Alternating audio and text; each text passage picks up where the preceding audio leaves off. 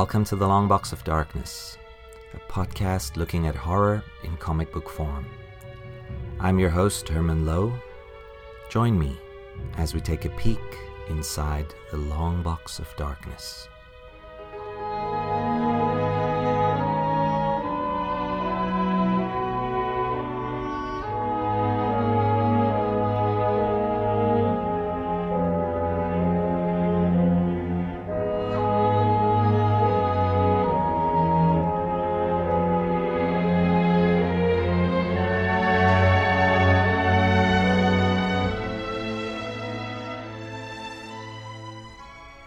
Greetings, listeners.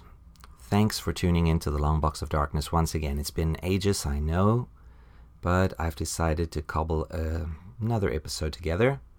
Possibly more than one, possibly a few. That's right, there are a couple of Long Box of Darkness episodes in the can.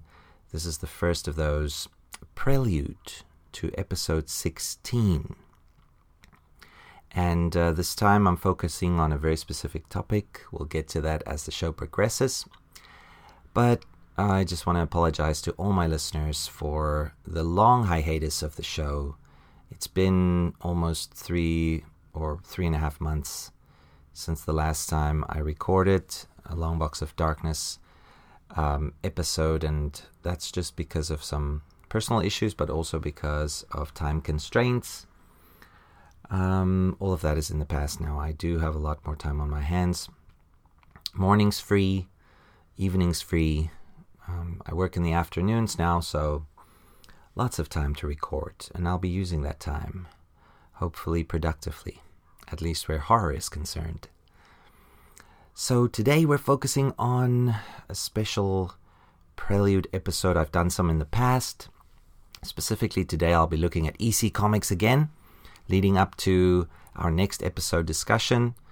Uh, this comic will briefly introduce the topic which I will be looking at, and it is specifically one of my favorite monsters in the horror genre, other than swamp creatures, which is my absolute favorite. Um, secondly, I would have to go for werewolves. I'm a huge fan of werewolves. Uh, Lon Chaney's Wolfman, uh, Lon Chaney Jr., I, sh- I should say, and then all the subsequent werewolf movies I've watched. Some were terrible, but I still enjoyed them. I'm kind of one of those guys who enjoy bad horror movies as well as good. Uh, but I do have some taste. Of course, there are some things I won't watch, but when it comes to werewolves, I pretty much try to watch everything that's out there. But during the next show, I'll give you a better rundown on all of the werewolf movies that have influenced me. We'll also discuss a very specific comic which is for me revolutionary in the werewolf genre. But for today, we're just doing a bit of a prelude to that. So I've picked this tale from EC Comics' Tales from the Crypt, number 35. Um, it had recently become Tales from the Crypt. It used to be called The Crypt of Terror back then. And this specific issue, issue number 35, was published in 1953 from uh, April to May of 1953, to be specific. And the story I've picked is a tale of lycanthropy called By the Fright of the Silvery Moon.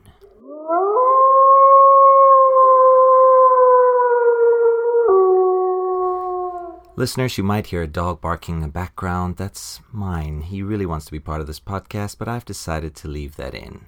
He's a wannabe werewolf. All right, I'll start with the specifics. Written by Bill Gaines and Al Feldstein, penciled by Jack Davis, cover by Jack Davis and Marie Severin, with colors by Marie Severin as well for the interiors.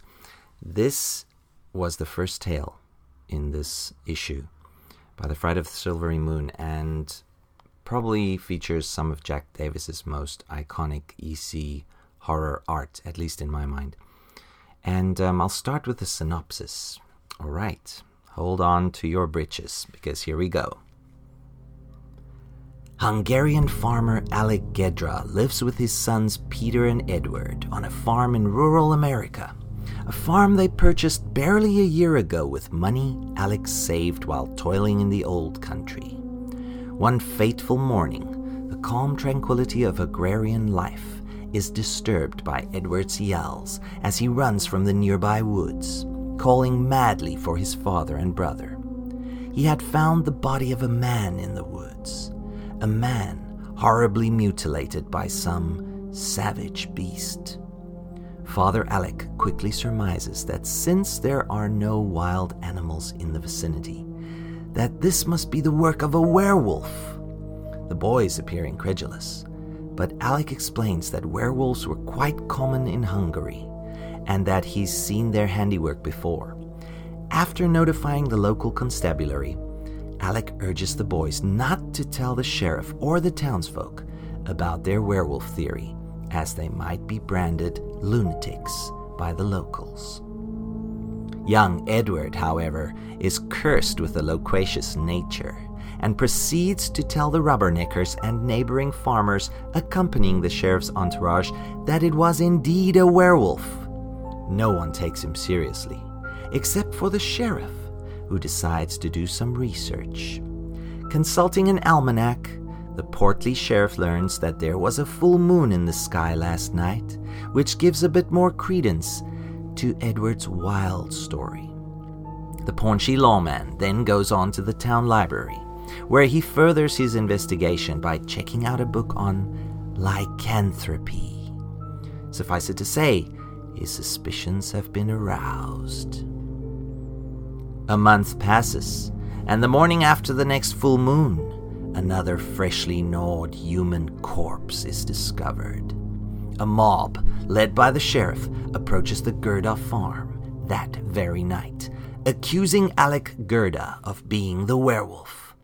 His protests mean nothing to them as he is subjected to mob justice and shot through the heart with a newly forged silver bullet in front of his two horrified sons. Intent on avenging their father, the two traumatized brothers decide that the werewolf is to blame for his death. Using their father's tools, they fashion two deadly slingshots and silver dollars with razor sharp edges. On the night of the next full moon, they go monster hunting. The boys soon become separated while stumbling through the woods. Then, Peter suddenly hears a blood curdling scream. Rushing towards the sounds of murder, fearing for his brother Edward's life, he happens upon a grisly scene a werewolf standing over a body torn to shreds. The wolfman spots Peter and attacks, only to be shot through the throat by a deadly silver dollar from Peter's slingshot. As the wolfman chokes and dies, he slowly transforms back into the man he once was. Man? No, more like a boy. A boy with the face of Edward.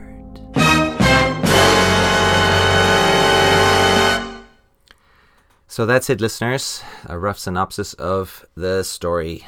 It's a great tale, one of my favorites from the old EC stable, and uh, definitely features some of Jack Davis's most iconic and brilliant, if I dare say so, work. Um, he had been working for EC for three years at this point in time, but um, he was in full control of his artistic faculties and, excuse me, and he was turning out page after page of jaw dropping interiors on a weekly basis. So uh, this is him in full control of um, his genius, and um, there are a couple of great images here that have become sort of synonymous with EC um, and their legendary status over the years. There's the first image of a werewolf on the on page I think it's the first page. Yeah, it's the first page of the comic book where you see the crypt keeper petting this werewolf sitting um, on his haunches below the crypt keeper, and the crypt keeper sitting on some kind of a rock with uh, with bags of silver dollars behind him, or so he says. and then this werewolf is like just sitting there like a little dog being petted by the crypt keeper, and his tongue is lolling and he looks content, and the crypt keeper is uh, giving his trademark introduction, saying, Welcome back, friends. Welcome once again to the Crypt of Terror. This is your host in Howls, the Crypt Keeper, ready to narrate another nauseating tale from my collection. So come on in, sit down on that sack of silver dollars there, and I'll begin. This story happens to be about a young chap named Peter. It's in his very own words. I'll tell it to you the way he told it to me. He calls this spine tingling, hair standing blood freezer by the fright of the silvery moon. So that's the introduction from the Crypt Keeper. And then we proceed with the tale. Now, I've already given you the story. There are a couple of things I want to mention, though. Um, some wild uh, leaps in logic from this story, but um, since it's EC, it's forgivable because you know it's all about the the madness here, the craziness of comics, and that's what I love about it. So First off, once they discover the body in the woods from the um, it, during the first two pages, you get the dad immediately intuiting that this attack, this murder, was done by a werewolf, and the boys obviously cannot believe that. But the dad says, "No, no, no. Hungary, you know, is a country that's rife with werewolves, so he's seen, you know, what they can do to a person. So it's definitely a werewolf. But they should be cautious because in America, um, in the new world, people don't believe in that kind of thing. and then the sheriff interviews the dad, Alec, and um, it turns out that the sheriff doesn't really believe it when the dad says, No, I, I don't know what happened. I don't have any theories, sheriff, as to who might have done that or what kind of animal it was.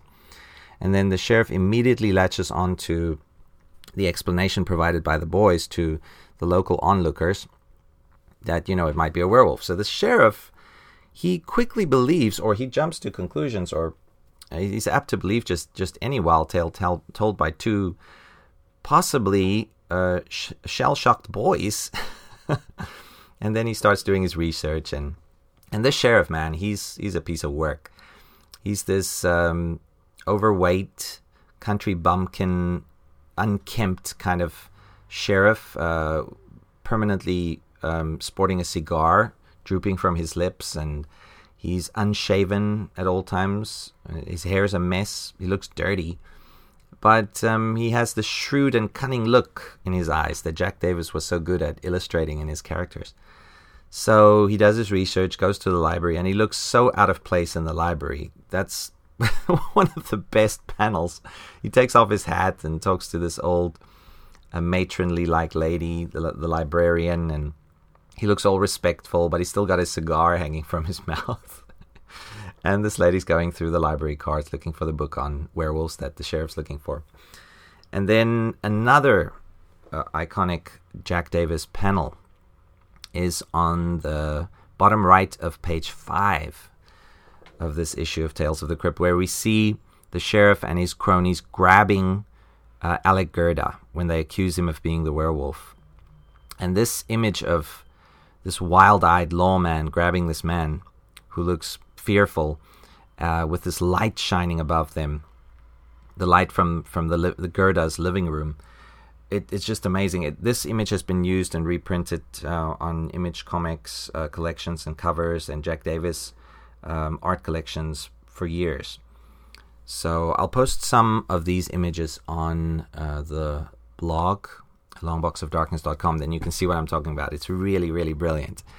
And then another thing that really disturbed me, uh, but it's probably not too far from, from the way things happened back then, was I mean, this is 1953, presumably, when the comic book was written, so the story possibly also, also takes place during this time.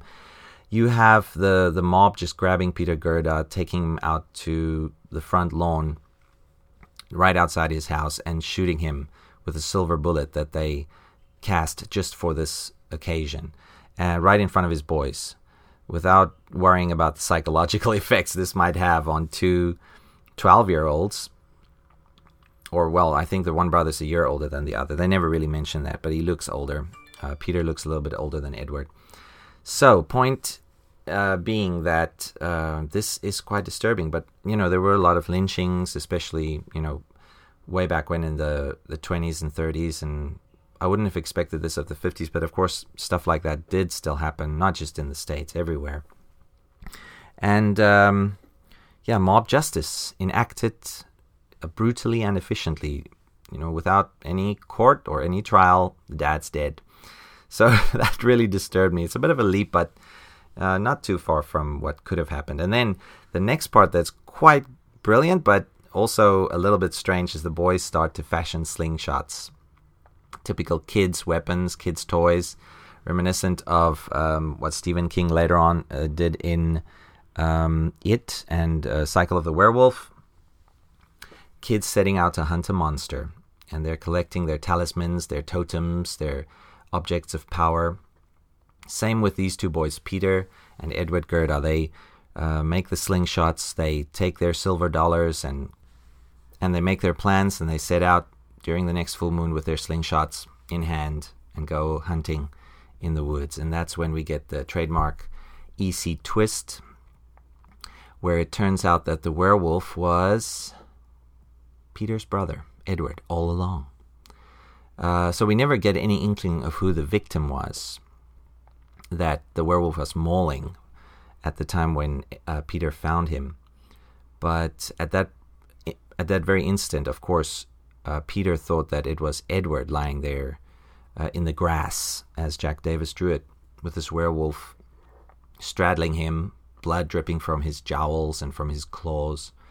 Now, the werewolf is dressed in clothes, but since it was dark at night, you probably couldn't expect Peter to recognize that it was his brother's clothes, and he only does that after he kills the werewolf with a lucky shot. This is some real David and Goliath Goliath shit here because he shoots and um, the silver dollar enters the werewolf's mouth and then presumably somehow ricochets down in, and destroys his esophagus and basically that that is what kills him or he even chokes on the silver dollar we won't know for sure but then he uh, becomes Edward again. He reverts to human form, and that's when Peter sees and understands the truth, and he's racked with guilt, but also with sorrow.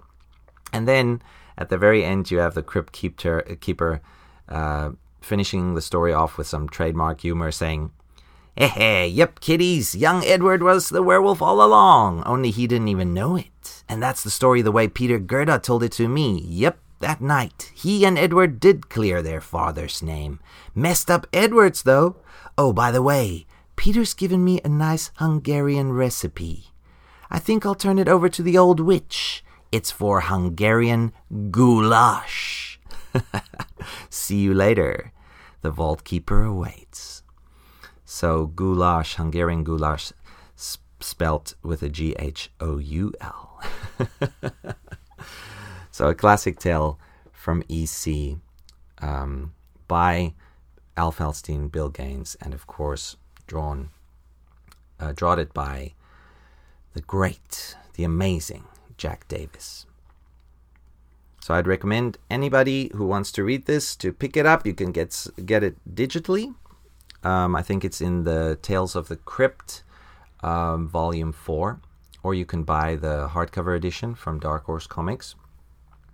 Um, the tale is also reprinted in some of Fantagraphics' black and white reprints of the EC Master series. Um, the hardcovers they've got collecting the best of the EC artists. And um, it's worth it, trust me. A great tale. Um, a lot of criticism has been leveled towards Dark Horse's digital recoloring of the old EC comics, but you must remember that the coloring was limited back then um, when Marie Severin was doing the coloring. And even though she's a le- legend, I think they they made the right choice in recoloring these tales because I think the recoloring done, done by a guy called Carlos Padilla, and he's been getting a lot of flack for his recoloring. But if you compare online the originals to the recolored um, versions, I'd say digitally, these recolored versions look amazing. Uh, Dark Horse they really don't skimp when it comes to quality. Um, nice glossy paper, thick uh, paper stock, uh, beautiful hardcovers, oversized in most cases, and um, I'd suggest you read it in print if you can. But if that's too expensive for you, the digital editions are normally cheaper. You might even want to wait for a sale. As I said, I will post some images online on my blog, uh, longboxofdarkness.com, and then you can check out what I've been talking about. But First, we're going to take a little bit of a break, and then I'll be back with a bit of a Jack Davis biography for any of you who are more interested in the man behind the legend. So stay tuned. Hi, heroes. This is Stan Lee. You know, this is a really special tape that we're making now. The word legend has been so misused in our industry and in so many, but I've got to tell you that I am sitting here today with two genuine, certifiable legends, not only of the comic book industry, but of the art field and the literary field in general. And without any further ado, because I don't have too much ado to waste, let me introduce you to Harvey Kurtzman and Jack Davis. And uh, I guess when all the, the people that know what I do is probably for Mad and for the Crypt Keeper, and uh, that's me myself with a, a jug, which I love to, you know, have a little uh, beer once in a while. And uh, Once in a One would never suspect. and I love the South, and I love to play golf. I'm not a good golfer, but I enjoy playing, and that's about it with me. I, I think uh, what happened. Not uh, Mad, but the no. EC uh, magazine. EC, I think uh, um, um, Al uh, Feldstein. Mm-hmm. He uh, originated these three witches, and there were three uh, um, uh, comic books. One was a horror, Crypt, uh, Crypt Keeper, and the Vault of Horror, and the Old Witch. And Al Feldstein drew the original uh, character for each book, and then we sort of put our own thing into it. You did it good. I always think of you in was terms of creepy, frightening witches Well, it and so uh, forth. And I didn't realize at the time, you know, what it would, uh, what an impact it would have. That's when they had all of the investigations, you know, and there's Yeah, I always felt you single-handedly almost put a whole industry out of business. Probably you remember I- all of that? frightening, yeah. and then it went from the EC magazines, the horror books, and so forth, and we all ended. You all ended up Yeah. with Mad magazine. Yeah, well, they, they said uh, we should come out with, you know, the different titles, something that's clean or good, and they, and they said, why not come out with a comic book, a funny book? So that Yeah. was Mad. And how the name came about, I don't know, but well, Harvey ought to have some idea about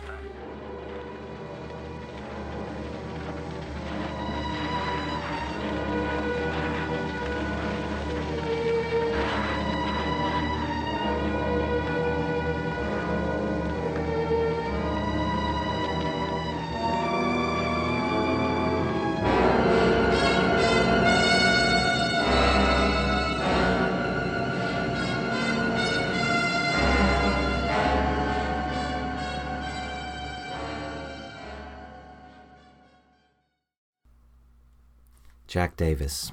Wow. As I've said before many times, uh, what a legend. Probably one of the three greatest American cartoonists of all time. I reckon right up there with Will Eisner, Jack Kirby, and possibly Wally Wood. Okay, let's extend that list to four. four of the greatest.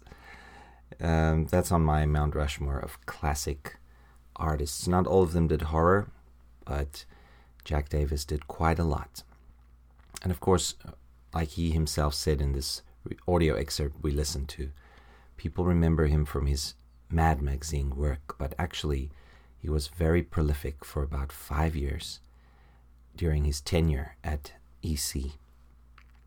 So, I did read a lot of Mad. I've got quite a history with Jack because um, it turns out that he's my dad's favorite cartoonist. My dad was a huge Mad magazine fan, and he had stacks of Mad magazines when I was a kid that I would browse through, and he always pointed out the art artists, Mort Drucker, Angelo Torres, Dave Berg, and the like. But when he happened upon a panel or um, TV parody or movie parody drawn by or drawn by Jack, his eyes would get all misty, and you could see he was thinking back on all the Jack Davis art he had seen in his life and that he had loved. And Jack was pretty special to my dad, not just because he loved his art, but because he was an inspiration to him. Yeah, that's right. My dad, when he was young, he wanted to be a commercial artist. And in fact, he did go into commercial art for a couple of years. And then he found out he had a knack for teaching and he became an art teacher. So Jack Davis was more than just somebody that my dad enjoyed reading. He was an actual inspiration to him. So because of that, you know, Jack also holds a place in my heart. I love the guy's art. I, one of the things I remember that I, well, one of the first things of Jack's that I saw as a kid in Mad Magazine was his parody of Poltergeist. oh, that was a classic. The way he used to draw um, Carol Anne and the, the, the, poltergeist and the entity, um, and also the rest of the family. Very distinct, very unique. There's nobody quite like Jack Davis when it comes to drawing caricatures of people. But I'm just going to give a brief overview of his uh, life and career. Unfortunately, Jack uh, passed away in 2016 um, at the age of 87. And um, he left behind two kids and uh, his wife. I think she al- already passed away before him. But um, what a legacy he left behind. Living at that ripe old age and still drawing right up until the end. So, um, basically, this is what I managed to dredge up on old Jack and his history. He was born in Atlanta, Georgia, on December the 2nd, in 1924. And um, as a kid, he said, uh, apart from drawing, he was really uninterested in school. He really didn't like going to class and doing homework and stuff, but he excelled in art from a very early age. And he taught himself drawing from, from life by observing people and um, pictures that he had managed to get from newspapers or magazines. And um, he uh, graduated from high school and then he was drafted into the Navy in 1943. And after that, he was conscripted to draw some comic strips for a weekly uh, newspaper at an army base. And then he managed to land a gig as an art assistant to a guy called Ed Dodd, um, who worked on a comic strip called Mar- Mark Trail. And uh, Dodd told him he was very good, and that increased in co- his confidence. And eventually, he um, also got married to his wife, Dena Roquemore, and that was in 1950. And then he moved to New York where he decided to seriously pursue a career as an artist. And um, it was at least the third publisher he visited when he finally uh, happened upon a job, and that publisher ha- turned out to be EC Comics.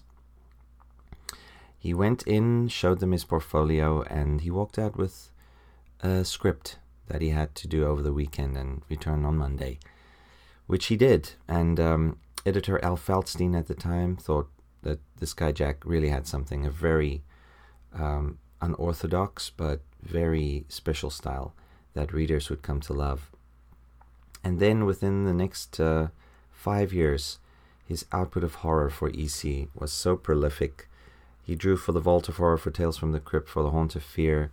He also drew some of their mystery comics, their war comics, and also their um, romance comics. And basically everything all across the board. But his main assignments came from the horror editors at EC. So, in the five years that he worked there, he managed to turn out more than 500 pages, which is a staggering amount. Um, he could do drama, he could do horror, basically everything that you could think of. He, they, he, they didn't relegate him to a single uh, subgenre or genre. Uh, but gave him everything to draw, and he was also fast. He could draw very quickly. And then, of course, in 1956, um, he started drawing for Mad as well. Um, and he kept drawing for Mad until 1965. And then from 1965 onwards, he had a breakthrough. He became um, nationally acclaimed in the States uh, because he drew posters. And uh, for things like Stanley Kramer's comedy extravaganza. It's a mad, mad, mad world. And um, he also drew caricatures of famous celebrities and so forth. And he became one of the most popular commercial artists in uh, the USA at that time. He also contributed to the TV Guide, to Esquire, to Life magazine, and of course, even to Time magazine. He did 26 covers from them uh, for them between 1972 and 1976. So uh, Jack continued to draw for Mad um, and well up into the 80s and eventually semi retired, but he still kept doing some drawings and uh, kept drawing uh, some uh, things for his alma mater, uh, Georgia University.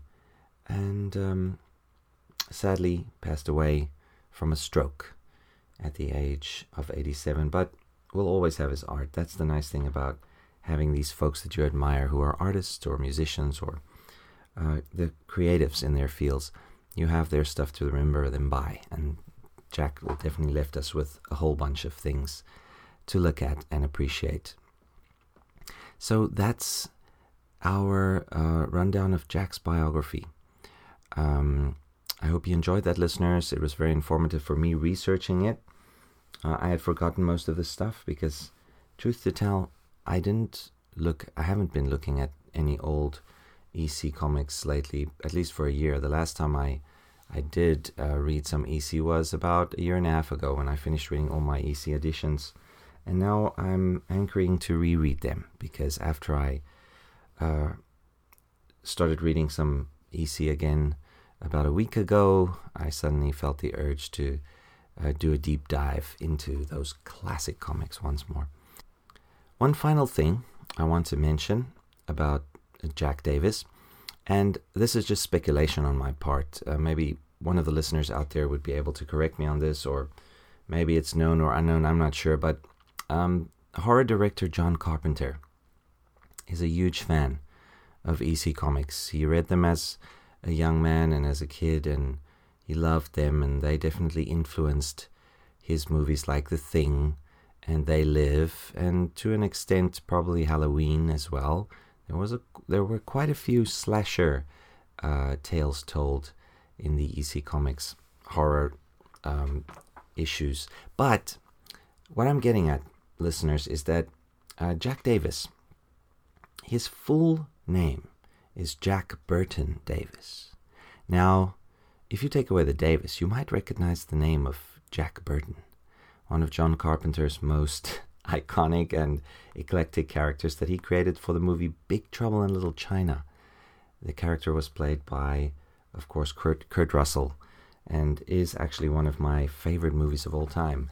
I'm a huge BT and LC fan. But could it be that John Carpenter took the name of Jack Burton from Jack Davis, from Jack Burton Davis? I'm not sure. If I ever get to interview John Carpenter, which would be any day soon, I'm joking on that one, I'll be sure to ask him to find out, you know, if that has anything at all to do with Jack Davis. All right, listeners, that's it for this week's short prelude show, but um, we'll be back with a full length episode 16 um, in a couple of days' time. Until then, lock your doors, shut your windows, and don't go out at night, especially during a full moon. So, if you want to send any feedback, listeners, please do so. You can send messages or even audio files to darklongbox at gmail.com. You can follow me on Twitter at darklongbox or at into weird, which is the Twitter handle for my other show, Into the Weird, a podcast chronicling the Bronze Age of Marvel Comics. Um, feedback's always appreciated. So tell me what you think. Suggestions or criticism, I don't mind. Anything's welcome. Take care of yourselves, and until we meet again, this is Herman Lowe signing off for the Long Box of Darkness. Pleasant screams, and good night.